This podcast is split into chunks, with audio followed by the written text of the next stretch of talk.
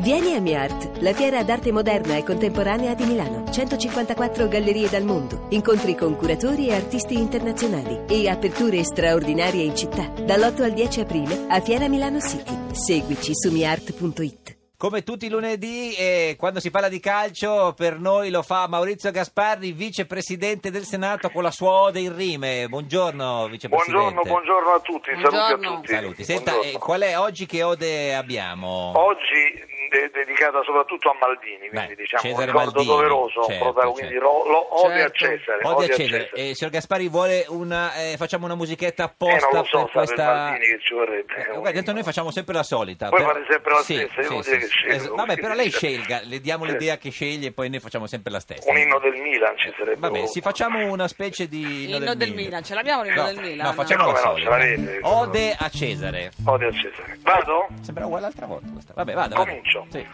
Lode a Uguale. Cesare Maldini, ieri assurto tra i divini. Il suo volto fu scolpito col trofeo da tutti ambito. Tocco a lui, primo italiano, quella coppa aveva in mano.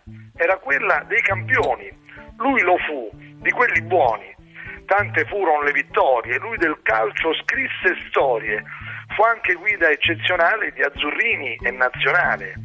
Paolo, il figlio, lo imitò e la Champion sollevò una grande tradizione senza uguali nel pallone.